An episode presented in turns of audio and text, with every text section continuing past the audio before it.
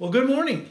This is uh, again very unusual, but uh, we are glad that you could join us, and uh, we're excited about these uh, opportunities to still gather. And so, uh, uh, let me just say again, welcome everyone to our live stream. But let's open in prayer, and we will get going. Heavenly Father, we thank you for the opportunity to continue to serve you, Lord, and to teach your word. And we thank you for the um, the, the, the platforms that you've given us, Lord, to be able to do that. We ask, Lord, that your Spirit would just fall upon the uh, message, upon the hearts, that, Lord, every one of us would draw closer to you. And that, Lord, you'd give us grace to apply the truth into our hearts that you will teach us today. We do ask that your Spirit would be our teacher. We ask all this now in Jesus' name. Amen. Well, I'm just going to review a little bit, guys, and uh, I'm going to state the obvious. I'm sure you all know this, but last week, because of the uh, coronavirus, the governor of Illinois imposed a, uh, shelter in place order mandating that we can no longer meet in groups until the virus uh, runs its course. Now, because of this forced sequester, we have, along with many other churches, uh, have taken to social media and have started live streaming our services, or at least the uh, teaching portion of our services. And uh, since this is a unique situation, and because many are feeling, you know, trapped, isolated, alone, anxious, I felt like the Lord was uh, telling me that He wanted us to do something different, to take a a break from our normal uh, Sunday morning uh, through the Gospel of John study, and do something different. And so I've uh, started a series entitled Life's Essential Ingredients. One thing about adversity is that um, it has a way of stripping our lives of the extraneous, of the extraneous, and getting us to focus on the basics, on the essentials, the things in life that really matter.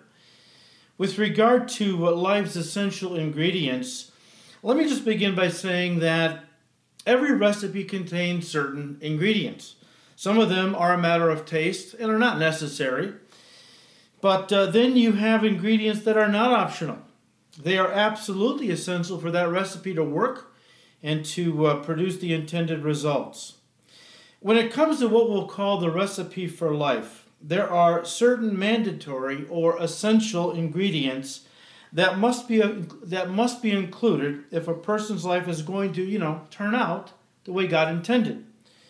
If we're going to be thorough, let me um, start with the ingredients that make life possible on a physical level. And we've talked about this before, but let me just say it again. There are certain drives, drives that God has built into the human body that are attached to certain what we'll call ingredients ingredients that the body needs to ensure its health and survival.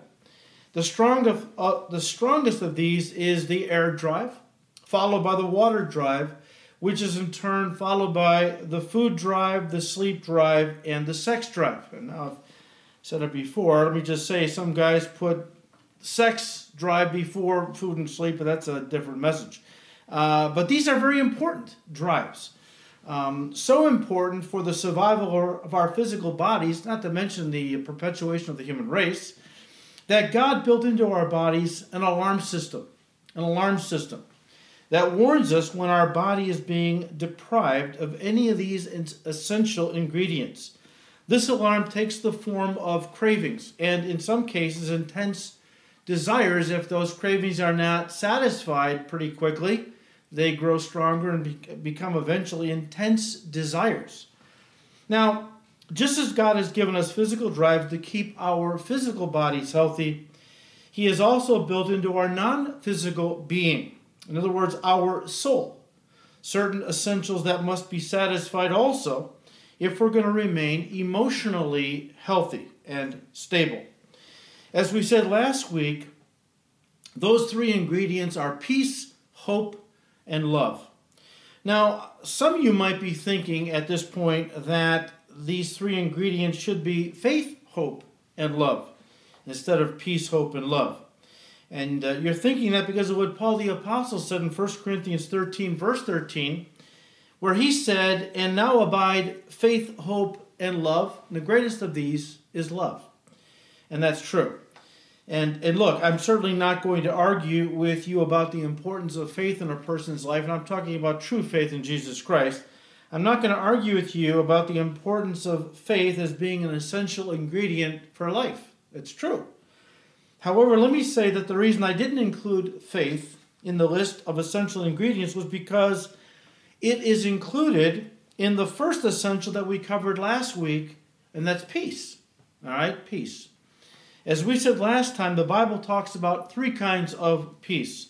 They are as follows peace with God, and that comes out of Romans 5, verse 1. And we said last week that was actually talking about salvation. Salvation, peace with God.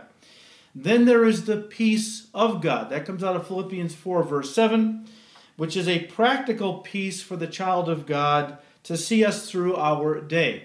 Peace, the peace of God.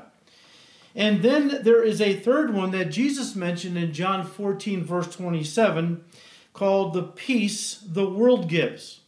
And last week we said this is, an, this is an artificial peace that comes for the most part through alcohol and drugs, although some people turn to yoga or PMA, positive mental attitude, to bring some kind of peace into their lives in tumultuous times. But for the most part, the most part, the world's peace is grabbed through artificial means, and that is through the use of alcohol uh, and or drugs. So, guys, inherent in and essential to the concept of biblical peace is faith. So I'm not denying that; it's true.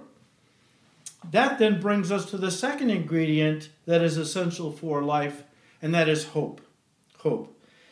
Guys, as essential as peace is for life, I actually think that hope might even be more essential. More essential. Hope is one of the intangibles of life that can't be measured out or weighed in a scale the way you would, you know, weigh food or some other commodity that is essential for our physical well being. And yet, hope is no less essential for life. I saw an interesting article years ago. Let me read it to you. It uh, goes like this It says, A number of years ago, a study was done on rats. I know that you're not rats, but hear me out. A number of years ago, a study was done on rats in Norway that lived on the wharfs by the sea. After being thrown into the open water, one group paddled for about three and a half minutes before giving up and drowning. A second group was thrown in but plucked out right before they drowned.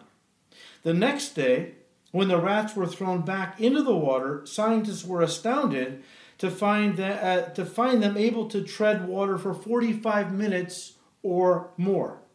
Scientists figured out that um, this was due to the fact that they had hope the hope that they would be rescued again the way they had been the day before. Guys, hope is one of the things that makes life possible. We can't live without it. We, we can't live without it. And uh, when it is present and alive in a person's heart, it's amazing the obstacles that we can overcome and the things we can accomplish. Several years ago, I came across the um, story of a self made millionaire named Eugene Lang. Mr. Lang powerfully changed the lives of the sixth grade class in East Harlem, New York. One author recounts the story. He said, and I quote, Mr. Lang had been asked to speak to a class of 59 sixth graders, um, and he was wondering what he could possibly say to inspire these students, most of whom would drop out of school. That was just the statistics. Most of these kids would eventually just drop out of school. He was wondering what he could possibly say to them that would make a difference. Uh, he wondered how he could get these tough and poor students to even look at him. Scrapping his notes, he decided to speak to them from the heart. He said, Stay in school. Stay in school, and if you do, I'll help pay the college tuition for every one of you. At that moment, the lives of these students changed. For the first time, they had hope. Said one student, I had something to look forward to, something waiting for me. It was a golden feeling. The article goes on to say nearly 90% of that class graduated high school and went on to college. It's amazing. Amazing what hope can do. It can really uh, give the ability to overcome many obstacles. English author, poet, and essayist Samuel Johnson wrote in his book, The Rambler He said, and I quote, the natural flights of the human mind are not from pleasure to pleasure, but from hope to hope. What does that mean? Well, most people think that we make it from day to day through pleasurable experiences, looking forward to the pleasurable. And that could help a little bit, but that really is not how we work. It's not how we're wired. Really, it isn't pleasure that keeps us going from day one day to the next, it's hope.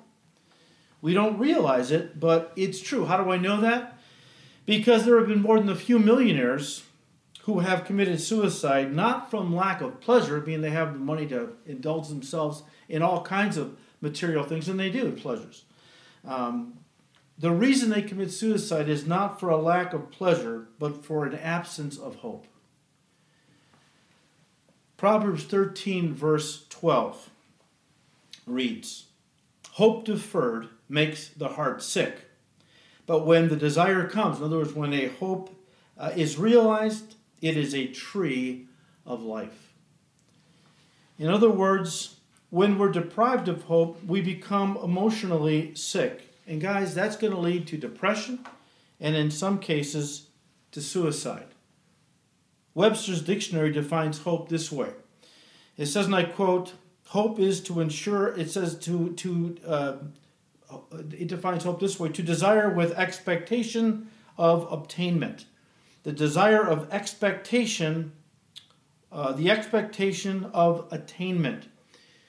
Humanly speaking, just because we hope for something doesn't mean it's guaranteed we're going to get it. We know that. Unless, unless it's a hope rooted in a promise of God. In the Bible, God has given his children many promises many promises, all of which are designed to give us hope. Peter called these exceedingly great and precious promises. Many of these deal with everyday life, where God has promised to provide everything we need to live uh, physically from day to day. Why don't you turn to Matthew chapter 6? I want to read you a couple of these. First of all, Matthew 6. As I grab just a little water here. Okay. Matthew 6, we're going to look at verse 30, 31.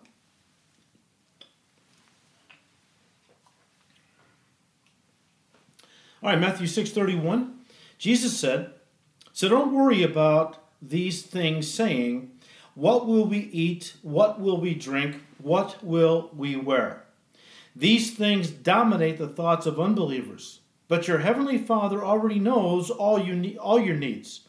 Seek the kingdom of God above all else and live righteously, and He will give you everything you need in the sense of what you need to live physically. How about Philippians 4, verse 19? I'll have you turn there quickly. You know it, I'm sure, most of you. Philippians 4:19 and this is just a couple of dozens we could look at where God has given us promises that pertain to our everyday life physically uh, and so on. But Philippians 4, verse 19, Paul the Apostle said, And my God shall supply all your needs according to his riches and glory by Christ Jesus.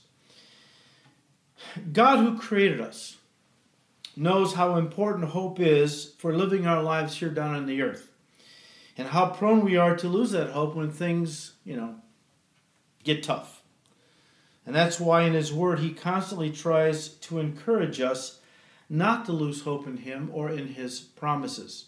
Now, one of my favorite verses in the Bible that always gives me hope is Jeremiah 29 11. I'll just read it to you. Where God says, For I know the plans I have for you, says the Lord. He said, They are plans for good and not for disaster, to give you a future and a hope.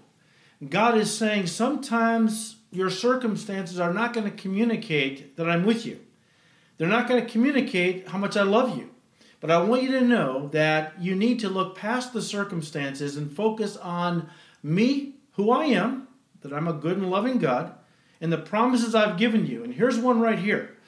No matter what you're going through, if you're my child, I'm working it together for your good. Uh, I'm working for you to have a future uh, and to hope, not for disaster. I'm not trying to destroy your life. I'm trying to, to give you a hope for the future.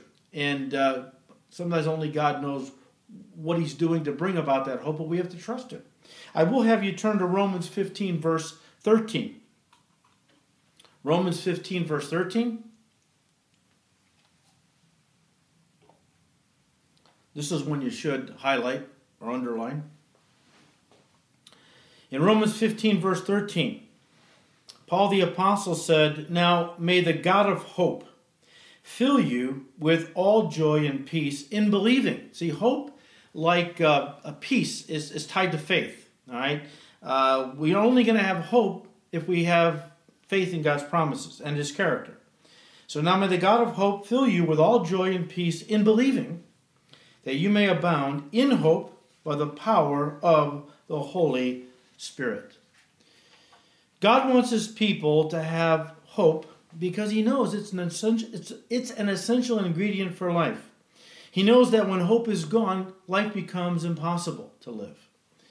And that's why this present coronavirus crisis in our nation uh, is that our nation is going through has caused so much turmoil in the hearts of so many people. It's because they don't have hope that this is going to you know work itself out and life is going to return to normal. In other words, for many, their hope for the future is greatly diminished, causing anxiety, fear, and depression, while for many others, they have lost all hope for the future, which has caused more than a few to commit suicide. I just read a tragic article a few days ago about a 19 year old British woman, young woman, who gave a solemn warning just before committing suicide. She said, More people will die from suicide during this than the virus itself. All because of a lack of hope. All because of a lack of hope. David expressed the importance of hope when he faced a life threatening crisis. He said, I would have lost heart unless I had believed. In other words, unless I had hope in God's promises. I would have lost heart unless I had believed that I would see the goodness of the Lord in the land of the living. That's Psalm 27, verse 13. David said, Because of my circumstances, I would have lost all hope. And yet I kept my eyes focused on God. I kept focusing on His promises uh, to get me through. They gave me hope that He was going to work this out. Guys, the word hope appears 154 times in the Bible. 78 in the Old Testament, 76 times in the New. So almost split right down the middle, almost exactly half and half. God encouraged the Old Testament saints as He is encouraging us in the New Testament with the concept of hope. And whenever it's used, I'm talking about hope when it's connected to God, whenever it's used uh, in relation to something God has promised His people, the hope is always, uh, the idea is to wait with expectation to wait with expectation. A quiet, confident trust is the idea. In other words, guys, in Scripture, when God promises us something, it's not an I hope so hope. In other words, maybe it will be, maybe it won't. No. It's always an I know so hope, or in other words, a sure thing. A sure thing. Now, that's something that we must cling to by faith. Okay? If God makes us a promise, and we're going to really let it uh, guard our hearts and minds and, and, and, and drive from us anxiety and worry and so on, then we have to cling to that promise by faith. By faith. Faith in the power of God to keep his promises to us, even as Abraham believed the incredible promise that God gave to him. Remember that Abraham was uh, 75 years old, Sarah was his wife was 65 years old when God made them a promise that they were going to have a son. And, uh, and so God gave them this promise, and uh, 25 years passed, and still Sarah had not bore a son. And uh, God uh, appeared to Abraham again and reaffirmed that promise when Abraham was 99 years old, and Sarah was there, therefore 89. And God promised them that uh, you know Abraham that he would have a son, and through that son he would have so many descendants they would be innumerable, like the stars of heaven or the sands of the seashore. Now you think that at 99 years old, Abraham would have said, "Lord, I'm sorry, I just can't, I just can't believe that. I'm way past the age of having kids. Sarah's uh, 89; she's way past the years of childbearing." But here's what we read in Romans chapter 4, verses 20 and 21. I encourage you to read the whole chapter, Romans 4. But verses 20 and 21, we read Abraham never wavered in believing God's promise. In fact, his faith grew stronger. And in this he brought glory to God. It honors and glorifies God. We believe what he tells us in his promises. He was fully convinced that God was able to do whatever God promised. That was his faith. Guys, the most important promise of all the promises God has given to us in His Word is the promise of eternal life to all who receive Jesus, God's Son, into their hearts as their Savior. This promise produces hope in our hearts, the hope that our eternal inheritance, excuse me, the, the hope of our eternal, eternal inheritance someday in heaven. This is our great hope, all right? Paul said in Colossians 1, verse 5, because of the hope which is laid up for you in heaven, of which you heard before in the word of the truth of the gospel. And he goes on. See, he is telling us that God has promised us. When we accept Christ as our Lord and Savior, we have eternal life. But not only that, we have a place waiting for us in heaven, uh, an inheritance that is waiting for us. That is our hope, and it's all because we embrace the truth of the gospel. This eternal hope, now this is important because this is where we live now, all right? This eternal hope then trickles down, if I can put it that way, into our practical daily lives here on the earth, especially when we are confronted with any kind of crisis or adversity in our lives. I want you to turn to 2 Corinthians chapter 4. 2 Corinthians chapter 4.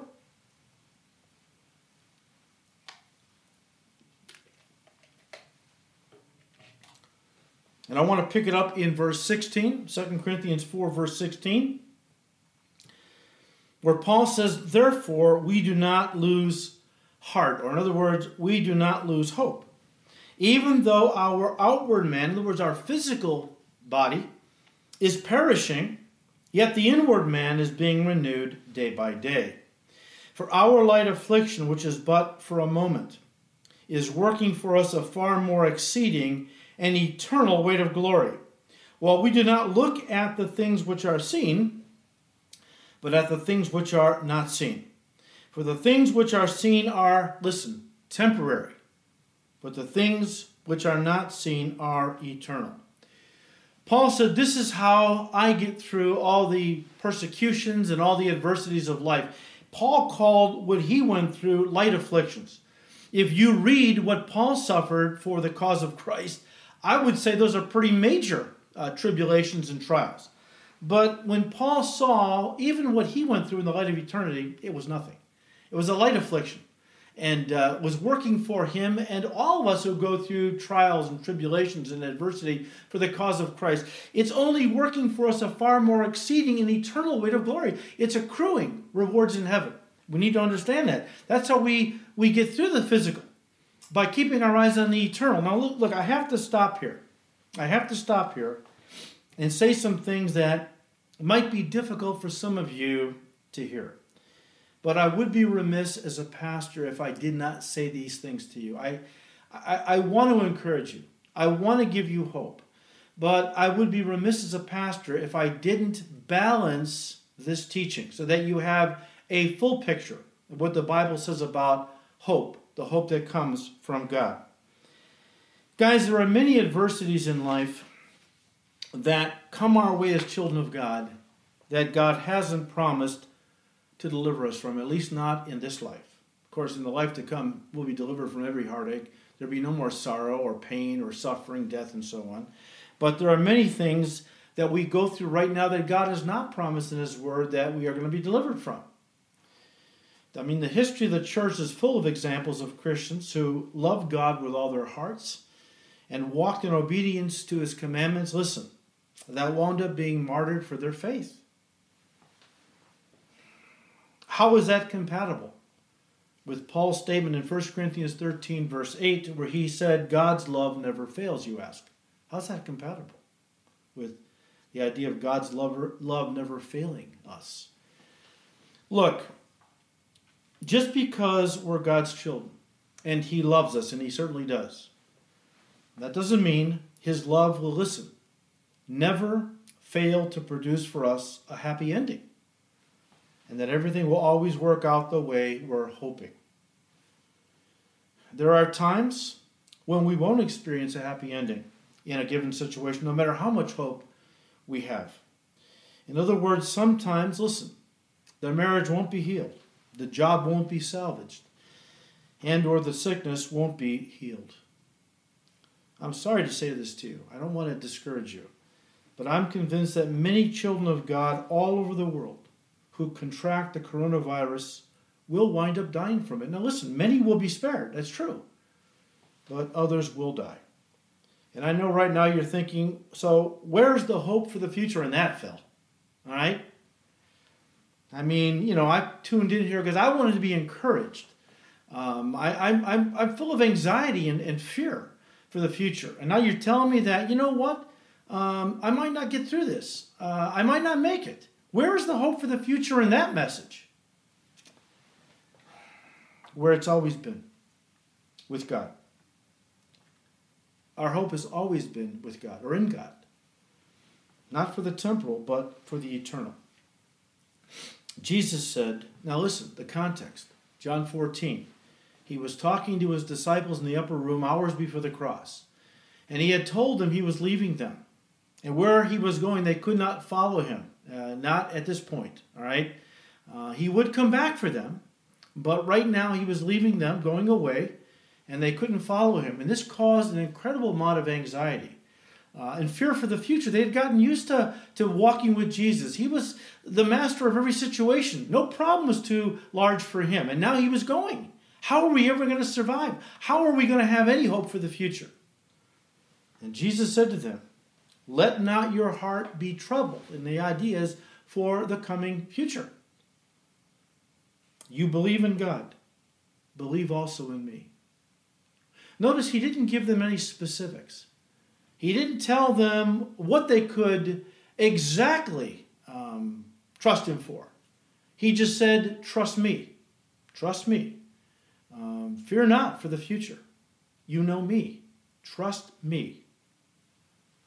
You know, Job said something along those lines in Job 13, verse 15, where he said, Even though he slays me, even though God takes my life, I'm still going to trust him.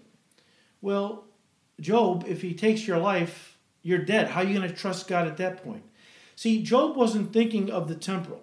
He had his eyes on the eternal. That's why in chapter 19, verses 25 to 27, he talks about what his hope is. And it wasn't in this life. Sure, he prayed for God to heal him. But Job said, Look, even if God doesn't heal me, even if he takes my life, I'm still going to trust him. Trust him for what? Trust him that my future is in his hands. And that's when he said in chapter 19, verses 20 to 25, I know my Redeemer lives. I know my Redeemer lives. And someday he's going to stand on this earth, and I'm going to be resurrected, and I'm going to see him face to face with these eyes, not with the eyes of another, with these eyes. I'm going to be raised, resurrected. And then I'm going to enjoy him for all eternity. That's the hope we have to cling to, guys.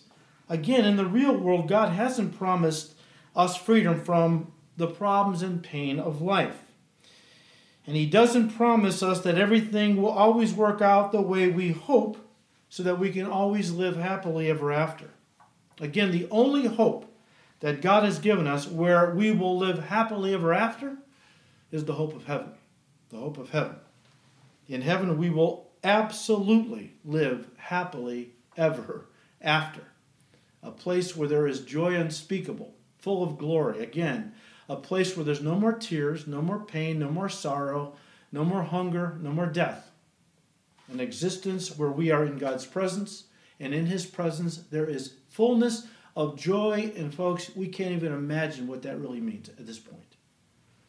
Let me just say this to you the cross and ultimately the resurrection of Jesus Christ from the dead guarantees us the hope of a heavenly inheritance. Turn to 1 Peter chapter 1 because this is what Peter was rejoicing in. And I want to read it to you 1 Peter chapter 1.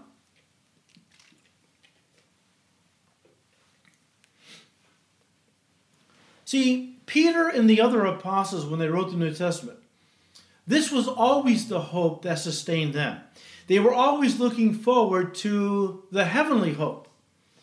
And let me read to you 1 Peter chapter 1, starting with verse 3, where Peter said, Blessed be the God and Father of our Lord Jesus Christ, who according to his abundant mercy has begotten us again to a living hope. Yes, because Jesus is alive, never to die again.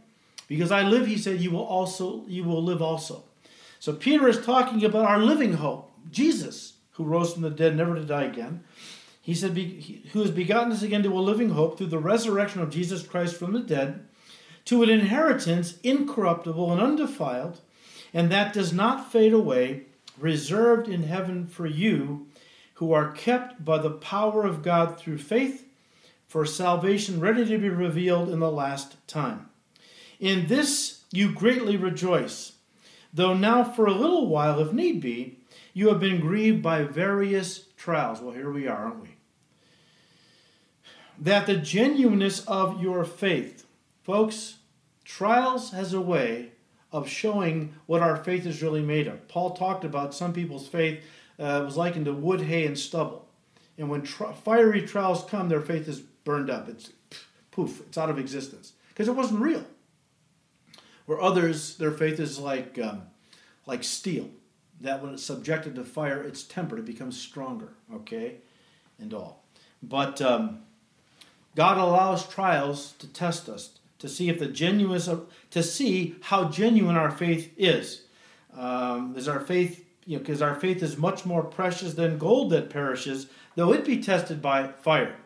And so the goldsmith uh, uh, introduces the gold ore to the fire, and it melts in the pot, and the dross comes to the top, and as it melts, he scrapes off the dross, the impurities, and it keeps he keeps heating it, and as he does, more dross, more impurities are released from the gold ore. He scrapes those off, and from what I understand, he keeps doing this until he can look into that pot of gold and see his reflection. And then, and only then, is it ready to be used to fashion into whatever he wants to fashion it into. That's our faith. God subjects it to fiery trials because fiery trials is a way of purifying our faith. It causes us to, to, realize do I really love God? Am I really in this for the right reasons, or do I expect God just to bless me? And if He doesn't, I'm going to turn away from Him in anger. If He doesn't come through and, and let me live, you know, happily ever after in any given situation. Peter said, Our faith is precious to God, and He wants to refine it like gold is refined in the fire that it may be found to praise, honor, and glory at the revelation of Jesus Christ. When Jesus comes for his church at the rapture, and we see him face to face, the Bible says some are going to be ashamed of his appearing because they've been living carnal, selfish lives on the earth. But for those who have allowed their faith to be tested and purified and go, have gone on to serve God in greater ways, when they see Jesus face to face, they're going to be filled with joy especially when he says to them, Well done, good and faithful servant. You've been faithful in a few things. Now come, enter into the joy of your Lord. Listen, guys, it was the cross and the death of Jesus Christ that made this hope, the hope of eternal life, a reality.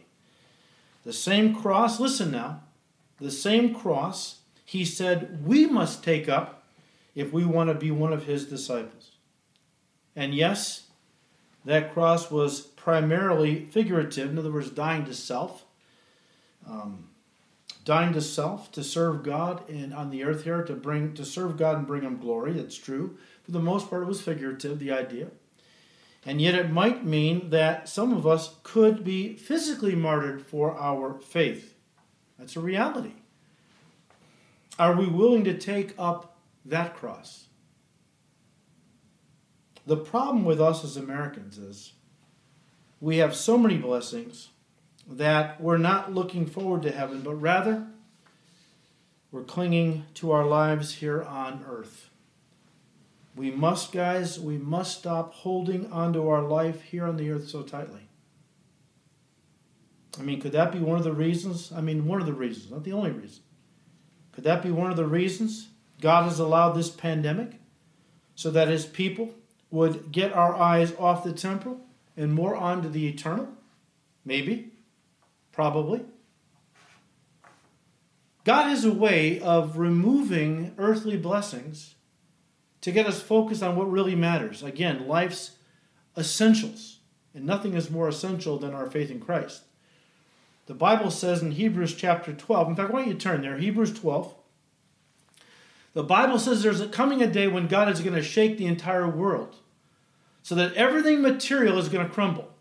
And God's going to do this because He wants to give people an opportunity by removing all the idols to see clearly, uh, to have you know all the extraneous stuff removed from our lives that that cry out to us and distract us from day to day. God wants to remove that. It's, isn't it interesting that through this coronavirus uh, shutdown, where everything is closed down, how God has removed all the idols from people's lives? Sporting events are all canceled. People worship athletics, okay? Um, you know, Wall Street is shut down, all the money things, and people worship money, and the casinos, and, and, and so many er, entertainment, so many things that people worship has been taken away. Why? Because God's mean? Because he's heartless? He's cruel? No. Because if he has to inflict a little temporal discomfort upon our lives to get our eyes off of the earth and onto heaven where we accept Christ as our Savior, He'll do that. Nothing is more important than your eternity. I don't care what it is in time, I don't care what God takes from you. Nothing is more important than your eternity, and nobody knows that better than God Himself. And there is coming a time when God is going to judge this world, but in part He's going to use the judgment to get a hold of people's hearts. Now, many will get saved during the tribulation period. In fact, the Bible says that there will be so many that will get saved that they won't be able to be numbered. So the Holy Spirit will be at work. But I want to read you what God says about this in Hebrews 12, verse 26. It says, But now he has promised, saying, Yet once more I, I shake not only the earth, but also heaven. Now, this yet once more indicates the removal of those things that are being shaken as of things that are made, that the things which cannot be shaken, the eternal, shall remain. Therefore, since we are receiving a kingdom which cannot be shaken, let us have grace by which we may serve God acceptably and with reverence and godly fear. Now, I see in that all a, a, a promise or a, a prophecy that does relate even today. And again, why is God has God allowed this? Could it be especially for us in America because we have so many blessings that distract us and uh, and all that he wants to remove some of this stuff at least for a time and i'm hoping things go back to normal i'm hoping that we get through this and and and we go back to the place we were uh, materially although i hope we never go back spiritually i hope this shakes a lot of people to their uh, to the core and brings them to christ okay but I think God is using this time in part to get our eyes as Christians in America off the temporal and onto the eternal.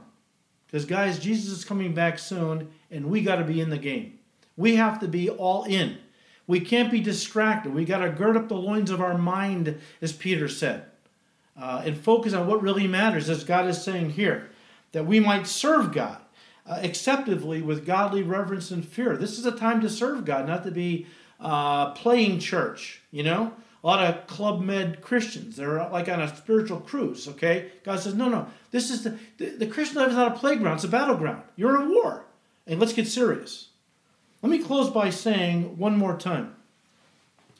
We must stop thinking that being a Christian means God has promised us, listen, blue skies and smooth sailing while we're on this earth. And because we are his children, that you know, he owes us. he owes us a happy ending to every problem we face in life. And again, guys, of course, we pray for solutions to our problems. I'm, I'm you know, we hope for happy endings. That, that's not wrong. But if they don't come, how are you going to handle it? How are you going to? Are you going to draw closer to God, or are you going to write God off and say, you know, I uh, I thought you were a loving God, and because you didn't give me what I wanted, I'm going to turn away from you. Many have. I mean, guys, what if the cancer isn't healed? Or the marriage isn't saved? Or the problem, whatever it is, isn't solved? How is that going to impact your relationship with God? I mean, what if everything, what if everything came crashing down? I'm talking about the whole world economy. If this thing goes on for months, it will have the potential of crashing the world economy and throwing us into a worldwide depression. Uh, and I don't want to scare you. I'm just I'm just saying, uh, you know, it's possible. All right. And what if everything did come crashing down? I mean, what if we were found ourselves in the greatest depression the world has ever seen? How would that affect your relationship with God? Look, we can be sure. We can't be sure. We can't be sure that um, this COVID nineteen pandemic isn't a judgment from God. I mean, we can't be sure. Somebody asked me on the radio the other day, "Did I think this was a judgment of God?" I don't know. It could be. I don't know. It could be that God is using this again if it has wide reaching financial consequences to the entire world and our financial. You talk about a God, you talk about a God that people worship money, power. If all that comes crashing down, the world is going to be ready, I think, to embrace a leader that will unite the world together in a one world government. We're hearing it now on TV. You know, we, we need to come together. And, and they're not just talking nationally, they're talking globally. That's why they got upset when the president said this was a Chinese virus. Because they, they don't want us to think in terms of regions or countries. They want us to think of ourselves as a global community, one big family. And the world has already been imbibing this message for many years. What if God is allowing this to pave the way for the coming of the Antichrist? We know it, he's coming. I believe he's probably alive right now. God could be using this to uh, bring about the one world government the Bible talks to, about that uh, will bring into power the Antichrist and ultimately lead to the return of Jesus Christ to the planet Earth to establish his kingdom. Look, that's possible. Our only true hope is that we will definitely and absolutely live happily ever after um, when we are taken to heaven to be with our Lord. I mean, uh, you know, who doesn't want to live happily ever after?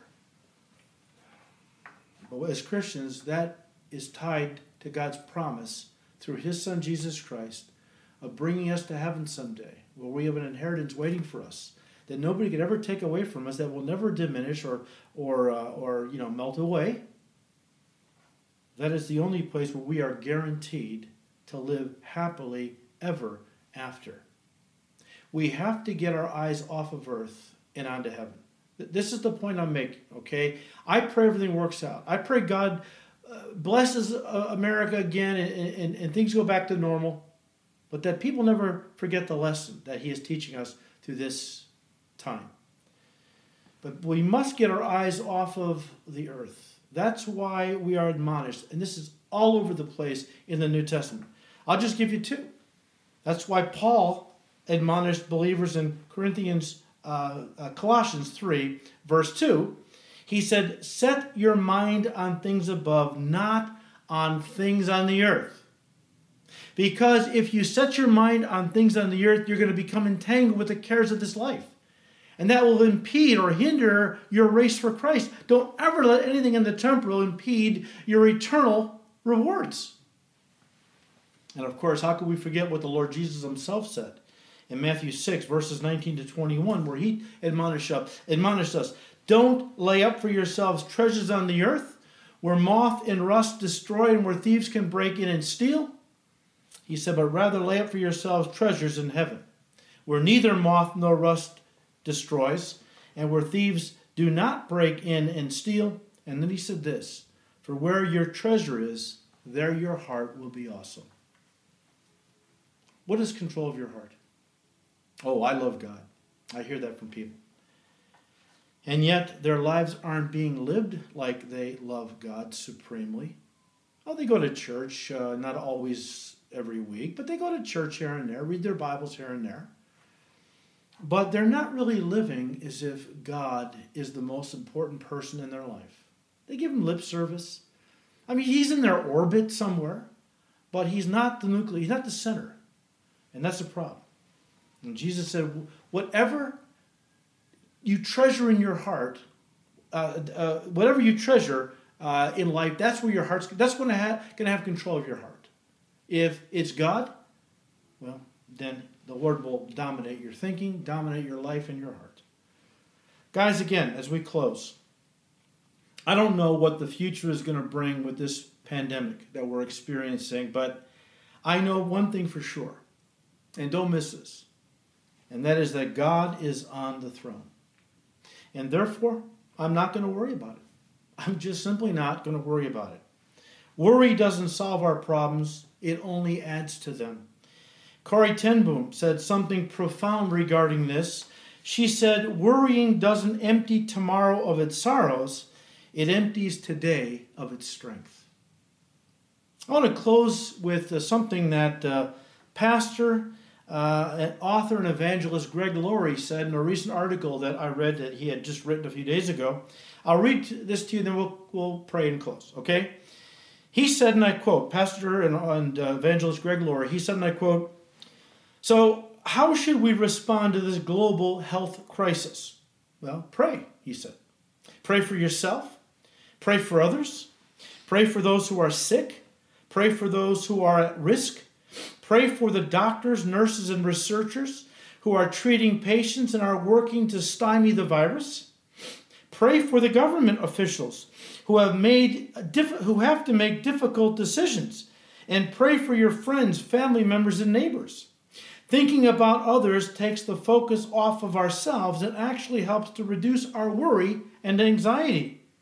Instead of listening to or reading the news as soon as we open our eyes in the morning or before we go to sleep at night, we can start or end our day with prayer and or Bible reading we can meditate on the hopeful words that God Himself gives us in Isaiah chapter 43, verse 2, when God said, When you pass through the waters, I will be with you. And when you pass through the rivers, they will not sweep over you. When you walk through the fire, you will not be burned, the flames will not set you ablaze. Greg Laurie said, Turn your worry into worship. When anxious thoughts come sweeping, when anxious thought, excuse me, when anxious anxious thoughts come sweeping into our minds, uninvited and unwelcome, we can sweep them back out with praise. We can listen to worship music, sing songs, dance, play instruments, and create works of art, uh, or do whatever we do when we express our love for and awe of God. There will always be uh, something that will frighten us in this life. But in these uncertain days, we can take the time to count our blessings and thank God for His divine provision and protection. We don't have to be filled with fear, anxiety, and worry. God loves you and wants a relationship with you. That is why Jesus came to this earth to give to us both the meaning of life and the hope of life beyond the grave.